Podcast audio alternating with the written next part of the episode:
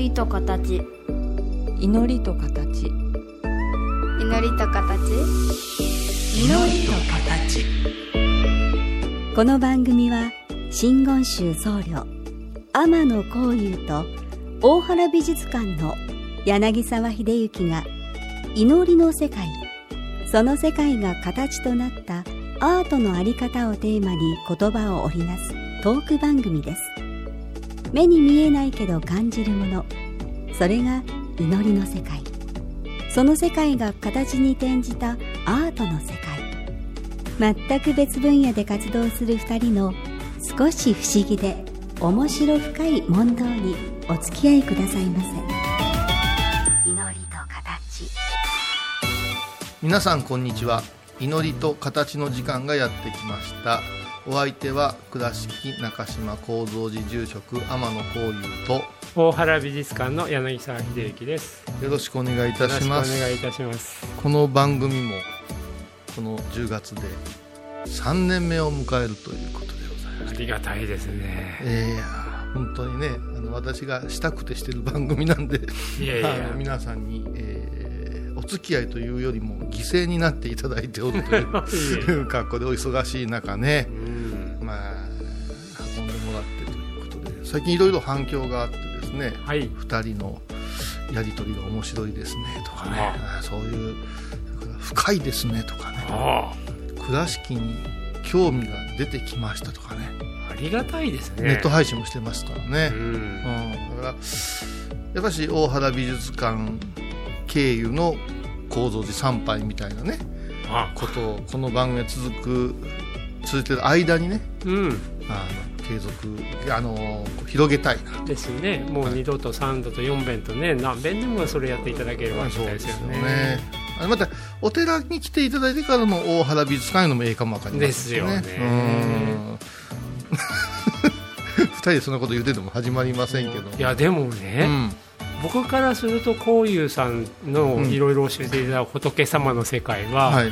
もう本当にまだまだ全然わかんないこといっぱいだけど、うん。それでもこの2年間この番組を通じて教えてきていただけたことがね、はい結構美術史研究者としてものの考え方の図式として、うん。すごいねあそうだよねすっごいね腑に落ちること多いんですよ。ああそれは嬉しい。でもちろんそれ仏様の世界から見たら、うん。あんたちょっと考え方おかしいよってところあるかもしれないけども、この前もね、うん。あのちょっと時間がまとまってあったんで、はい高寺司先生といって、はい。大阪大学の先生でずっと教鞭取られてる先生でね、はい。で高寺先生ってあの世界的なファン・ゴッホの研究者なんですよ。本本当に世界的な。はい。あのゴッホってオランダ出身で、うん。まあ、やはりアムステルダムにゴッホの美術館とかあって、うん。でそういうところにも普通に普通にいられるような方なんですよね。へでねあのー NHK の「バックヤード」っていう番組でも、はい。大原美術館にゴッホの偽物があるっていうねトピックス取り上げていただいたりして、結構皆さんご覧になってるんですけども、あの私たちからするとあの作品の経緯なんかも高寺先生に全部教えていただいたっていうような方なんですね。へでね最近あの「ファン・ゴッホ生成変容史」っていう本出されたんですよ、え はい。ファン・ゴッホが生成出来上がって変容するってちょっと聞いたらおかしいですよね。人に使う言葉じゃなさそうですからね。ですよね、はい。うん。でもねおそらくねこれねファン・ゴッホという現象の生成変容史って取ればあなるほど。うん。人物ではなくって、うん。もっと大きな捉え方ですね、あのーまあファン・ゴッホという一人の絵描きさんがいて、うん。まあ、やはり画家としての仕事が一番、まあ、人生をかけたところだから、うん。描かれた絵っていうのがすごい重要だと思うんだけども、ともすると今まで美術史美術の歴史の研究者って、うん。この絵がどうだこうだとかねうん。そこに焦点を絞って研究していたけれども、はい。この小寺先生のご本ってまさにファン・ゴッホっていう現象をトータルに見ようとしていて例えばあの生前絵が全然売れなかっただけどそれがやがてものすごい金額になっていったうんうん。まあ、それはなんとなく私も分かってたけども、はい。やっぱり売るべきものをちゃんと捨てずに取っておく人がいなきゃいけなかったりするわけでしょうねですよね。そこ大事です、うん、でうん。誰がどういう仕事をしたかとか、はい。あとやっぱり亡くなった後遺族がその亡くなっちゃった画家の検証、うん。この方立派だったんですよって努めるためにはやっぱりいろんなことをやるわけですよね。それが売り立てであったりとか、あるいは書簡集の出版であったりとか。こ、れでもそういうのはある程度うん。名の残っておる、うん。まあ、名画と言われる作家さんたちは、うん、こう定型のなんかそういう流れってあるんですか？その、まあ、じ時代もよるけども。ないないですね、ないんですか、うん、だからあの、ね、僕も日本近代美術を主に専攻してて、もう痛切に感じるのは、うん。絵描きさんが亡くなった後のうん。遺族の立ち居振る舞いによっうて、ん。その人がどう残っていくかってすごい変わっちゃうんですよね。あーいや例えば今現在もす死んでからすげえことになる人がうん。実在してるはずなんですよね。うん。タイムマシーンみたいな話するのは幼稚ですけどうんその人がどうなっていくか今現状どうなってるか、うん。逆に言うとむちゃくちゃ売り出そうとしてる人だっておるわけですよ。自分の価値観を上げようと、うん。ここなんかフォーマットというか 変容の歴史というかあなんか作り作り方あるんかな思って。フォーマットはないです。ないんですか？す。でも大事なことは遺族が頑張るです。があ大事な遺族が遺族と言わず血縁がなくても近くにいた方が残った、亡くなった直後に頑張るというのが大事ですねちょっと待ってください。じゃあ私がもしもの時には皆さんが頑張るんですね。頑張れば残るかもしれない。頑張れば残るかもしれない。さすがプロ。うん、っていうのがねあのこれ小遊さんがどうこうじゃなくて、はいはいはいはい。それは本人がどんなに頑張ったって、うん。周りの者がどんなに頑張ったって作品がどうにもならなかったらどうにもならないわけですよね。そうそのどうにもなり方が知りたいわけじゃない。それはいけません。それはえそそこ見ちゃダメなんですか？それはいけませんね。えでも悟りっていうのも欲やからな。ううんんまあ面白いわ、うん、それでそれで。それでそれで。うん。でね話戻すと、まあ、このファン・ゴッホ生成変容詞って、うん。あの本当にそのなぜゴッホという現象が今に至ってこうなってきたかとかを、うん。本当に作品の値段がどうとか、うん。あるいはある時期にこの国ですごいすごく売れ始めたとか、うんあとそのためのきっかけとするとマーケットに作品が何点か流出したからとか、はいはい。あと誰かが先行投資的にすっごい釣り上げちゃったとかうんでそういったものを全部やっていくのを見てた時にね、うん。あれこれ仏様とうん。法の関係じゃんって僕思いながら途中から読んでたんですね。あのね今日ね、あの画素数の話しようかなと思ってたんですよね、はいはい。で画素ってもう例えばアドビ社のフォトショップっていうものを、うん。お若い時に手に入れた時に、うん。あ写真ってこんな点々でできてるんやいう衝撃、はい。で横で父親を見てるとねうん。お左の親指のうん。爪にうん。墨を解いてうん。面相筆でうん。ルーペつけて、うん。家とかうん。そういうのを点々点々点々点々やって、うん。目を閉じてるうん。ばあちゃんの目を開けたりする仕事、あこれが今度はパソコンに変わるんやいうショックを受けたんだけれども、何を書いてるかわからんないう抽象画。うん。抽象画と写実画のうん価値観みたいなのを見てるときにうん。如来っていうのは抽象画なんだなと。うん。それから天部と言われる、うん。まあ具体的な神と言われる人はものすごく写実で、うん。この写実が発揮すればするだけうん。ストレートに伝わるけれどもうん。伝わるけれどもああだこうだいうもの出てくるなとか、なってくるからこれ画素の問題ってあるなとずっと思ってて、うん。その間にですねうん。ゴッホなんかがおる感じがして仕方がないですよね。分かりそうで分からないし身近の方で身近じゃないしっていう。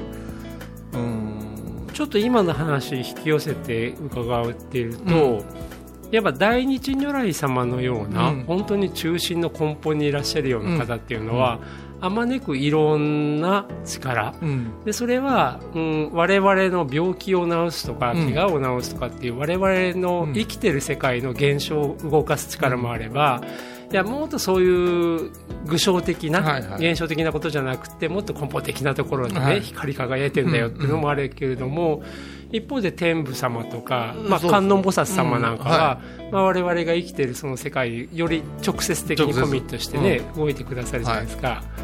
おそらくアーティストの良し悪しも、うん。その両方の幅がある人っていうのは強いんだと思います。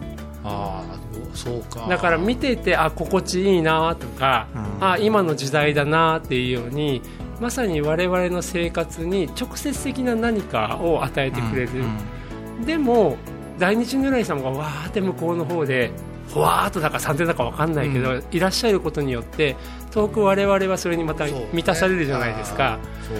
その力がないまま絆創膏を貼るのが上手だったり赤チン塗るのが上手だっただけだったら多分残らない。院長先生みたいな存在やからあ院長先こ生の病院を運営してますから、うん。あそこに院長先生ふわっとおるわでもないんですよ。うん。もう院長先生の組織の中におるなっていう感じなんだと思うんですよね、うん。第一如来様うんだから、うん。光り輝くものとなるとまた結構身近なものだと思うんですよね。だから如来っていう言葉がぴったしっていうのはよく言うと思うんで、うん。来るがごとく来たるがごとく、うん。向こうから来るんじゃない？阿弥陀如来はって思ってるけれども、実はもうその中におるんやでっていう、うん。その感覚なんですよね、うん。そう思ったらそうおっしゃる通りでそれここで問題ですよ。天野こういう作家なのか 職人なのか問題ね。これあ2つの番組を股にかけて今問題になってますから それは逆に言うと作家と職人の定義にもよっちゃいますからね。ただうん。ポイントを決めて、うん。この人たちにこの層にいいなと言ってもらおうとうん。思いがちになってしまいますね、その作品をピンポイントで分かりやすくという、うん。そうするとどんどん抽象から外れていくと、なるほど。うん。まあ抽象っていうのは、ううんんいわばここにある1という存在をうん。1と見なさいじゃなくて人によっては1.00に見えるかもしれないし、うん。人によっては1.0000ってもっと細かい解像度の中のかもしれないし、あのいろんな受け止め方ができるのが、まあ、抽象。はい。で具体具象っていうのはまさに具体的にこういう物象があるんですようんっていうのが具象ですからね、でも今のね、うん。さっきのこういった層に受ける受けないっていうのはね、うん。最近また僕あそうだよねって久しぶりに思ったこととも関わるのではい。ちょっと一曲入れてからまはい。たその話させていただければありがたいです。はい。祈りと形。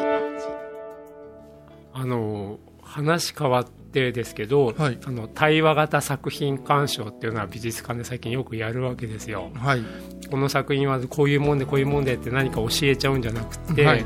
お客様が自分で作品の中からあ何が書かれてるとか、あるいは受け止めた自分はあったかい感じがするとか、まあ、その判断とか印象を言葉にしながらお互い対話していくっていうやり方なんだけど、あのーこれが日本に導入されて紹介されて30年近くなったところで、まあ、それを振り返ろうっていう本がいくつか出てきてるんですね。うん。で僕もあ30年前確かにこの話読んだな。そうだすっかり忘れてたっていうのがうん。もともとこれアメリカで生み出された、まあ、手法なんだけど、はい。そのやり方を生み出す前に、うん。アメリカではお客様のことをとことん分析調査したんですって、うん。でその時にお客様の5分類っていうのが作られてるんですよね。うん。あの失礼ながらあの絵を見るお客様には5段階あるってやつでうん。もう一番上の方は例えばピカソの絵がポンと目の前にあった時にはい。あこれがピカソだって知識で知ってるレベルじゃなくて、うん。もう見た瞬間にヒュッヒュッヒュッヒュッって自分が心浮き立って、はい。口笛なんか吹き始めちゃうぐらい、うんもう自分の全人生と作品が常にパッパパッパね。交換しちゃうっていうタイプ、で一方一番低い方なんかだと「えー、わかんないよ」とかね、うん、あるいはちょっと上に上がったら「あー山書いてあるな以上終わり」とか、うん。いろいろあって、まあ、一応5段階にしてるんです。それはかなり大規模な綿密な調査をして、ーうん。じゃあそういう中でどう働きかけたらいいのかって出来上がってきたのがいわゆる対話型作品鑑賞っていうところなんだけど、その5段階でね注目すべきお話がはい。私も学芸員ですけど、うん。アメリカで最初にその調査をやった時にアメリカの美術館の学芸員の多くがうん。5段階の何段階目ぐらいにいたと思います。ああ学芸員自身が学芸員自身が。ですかそう底辺ってことはないでしょうけども、うん。あんまり高くなかったんでしょうかね。3だったんですって。ああでもこれ宗教にも言えることかもし 知れない。特進度って言ってありますでしょ？その信仰度？うん。うん。出るんですよねボロが。いいですか？うん。うん出るんですよ。うん。でね学芸員たちははい。多くの人たちが自分のことを5か4だと思ってたんですって。そりゃもうでしょう。うん。ちょっと待って柳田柳沢大先生のはどのくらいだと自己判断してるんですもう5ですよ。5です。ああいやいいやさすがや。やっぱ世界の柳沢これはとりあえず言っとかないとね。そう、はいはい、私も特進で言うたらごいただいてよろしいでしょうかね。あていうかでも僕はねだからやっぱ30年前にその時のご類型見て、うん。確かにな、3って言われてもそうかもねっていうのが知識はいっぱいあるかもしれないけど絵見て自分が楽しめてるかって言ったらすごい癖があったりしてる自分そそこがあったからね。はあの美術館に行って私が疲れる原因でもあるよね。あそうですか、あーやっと時間取って、うん。もう最高峰じゃないですかそのうん。大原美術館の展示って、うん。なのに高いじゃ安いじゃ暑いじゃ寒いじゃうん。大きい声でうん。ペチャペチャ喋りながら、うん。何を書いとるかわからんいう、うん。あの ほんまにサイレントな状況でこの空間いたいなと思ってしまうのが、うん。あっちへ疲れるのよ、ああなるほどね。うん。うん。あのや野球見に行って横でメガホン叩かれるぐらい疲れるんですよ、うん。うん、でも失礼だからね、うん。きっとそれそこそこがうん、3段階になっちゃうんですよ、そこが3か。うもう3でもええわもうこんなら。んいやでねうんうんうん。自分を品定めするための指標じゃなくて、うん。やっぱりより良くするために自分の今の位置を知ることのための作った指標ででなんで3、まあ、当時僕も自分で3だなと思ったんですよ、同じように。でね、あのーまず一つはうん3段階のいる学芸員がうん。3段階の人ばっかりを観客として想定しているっていう調査も出たんです。ってだから、ふさわしいみたいな言葉がうん。出てくるんでしょうね、だからうん。まさに美術館には実は1や2の方が圧倒的に多く来てる。いやその場合その子供さんのうん。ものすごく無邪気に、うんうんうんこれ好きっていうのはどういうこれ子供は入んないんですか？だからある程度の年齢で切っちゃうんだと思うけどね。でも、ねうん。よくピカソが子供のようにもう描けないとかね言ってたっていう、だからやっぱ子供がもうダイレクトに絵に感応できるっていうのは、うん。まさに5段階最高レベルにあると思うんだけど、うん。逆に言うと同調圧力が働いたり知識で世界を把握しなきゃいけないとなってきた時にそういう力がだんだん感応する力が弱まっちゃうんだと思うんですよね。弱まずまず恥ずかしさがあったりね、うん。恥ずかしさの前に照れがあったりするんですよね、うん。あのまだ絵はあれですけど、うん。芝居とかね。ああのし心身的な舞踏とかに連れて行かれた時にあ向こうはもうもう全な白塗りで踊ってくれるんやけども、うん。どうでしたかってどうでしたかって言われてもねっていう、その時に入ってんだと思うんだけど、うんいざ何人かにうん。こう意見求められたり感想求められると急にかしこまっちゃうみたいな、うん。うん。でもね今例に出された全裸白塗りっていうのは、いわば現代美術のうん。ある程度文脈、こういうのがあってそれに対してこういうのがあってこういうのがあるからこそこういうのがあってっていうのが分かんないと、うん。分かんないタイプの作品多いと思うんですよ。だかおいらそれを多くの人は見た瞬間に感動しないとそれはいけないって思っちゃってるけど、そういうアートもあるしあああいうアートもあるんだって思わないとあだそれはやっぱりいろんなお約束とーか、うん。うん、見て、あのー全部わかんないのが普通ですよね。なんかね、うん。ん感動より敗北感があるもんね。あのうん。だってエル・グレコの受胎告知皆さん素晴らしい素晴らしい素晴らしいって おっしゃるけども、むちゃくちゃ素晴らしいが連発されたけど、でもどどこがどこが素晴らしいのって言った時に、それはどんなプロフェッショナルだって言葉にできないところが素晴らしいところがあると思うんですよね。で受胎告知というものって他にもね、うん。うん、あるじゃないですか、うん。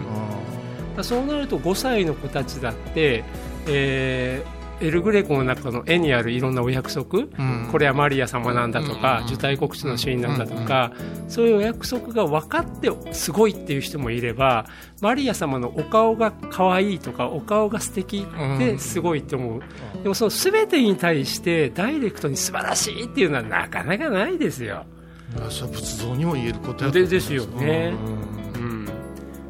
大きいかきらびやかから始まると思うんですけどね、うんうんだから、まあ、さっきね、まあ、でもちょっともう細かく話し始めたのは、まあ、5段階に分けるすごい調査があったよと、まあ、多くの場合学芸員は3段階にいるのが多くて、うん。なおかつ3段階のお客様にばっかり解説文書いたり、うん。そう。3段階のお客様を美術館のお客様に想定してるけど、ん。実際は1、2段階の人が多いんだよと。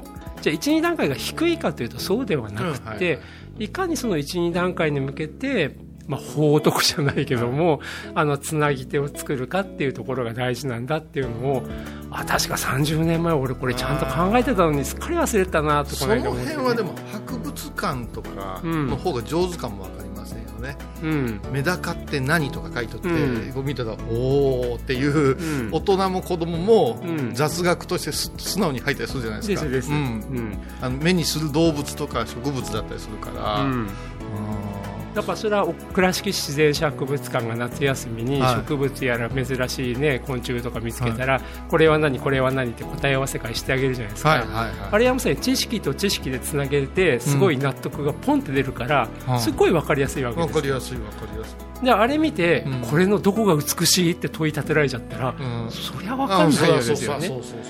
だから美というのは、うんどっかそうやって言葉に置き換えられない面倒くささっていうのがうん。あるわけですよね。それを1の人が5に鍛える必要もないんですか？ステップアップしていくべきなんですか？そのあ多分ね、ステップアップする方が素晴らしいというよりもその人の人生が楽しくなるんだと思います。なるほど多分仏様の世界でもいろんな段階があるけども、うん。それを上がらないといけないってわけじゃなくて、うん。上がれば上がるほどもっと自分が生きていることっていうのがすごい豊かだったり楽しくなるでもただミッケの場合は一旦上がって降りてこいなんですよ、ああなるほど、いっぺん展望台見てきてと、うん、下でごたごたは言わずいっぺんはしんどいけど上がってっていう世界ですね。なるほどね。もう少し教えていただいてもいいですか？あそうですね。あの自宗教っていう教なんかはそうなんですよ下からぐるぐるぐるぐる螺旋状に上がっていってうん。であの消防士さんがシュルシュルシュルと下ってくるような、はいそういううシステムになってるんですよね。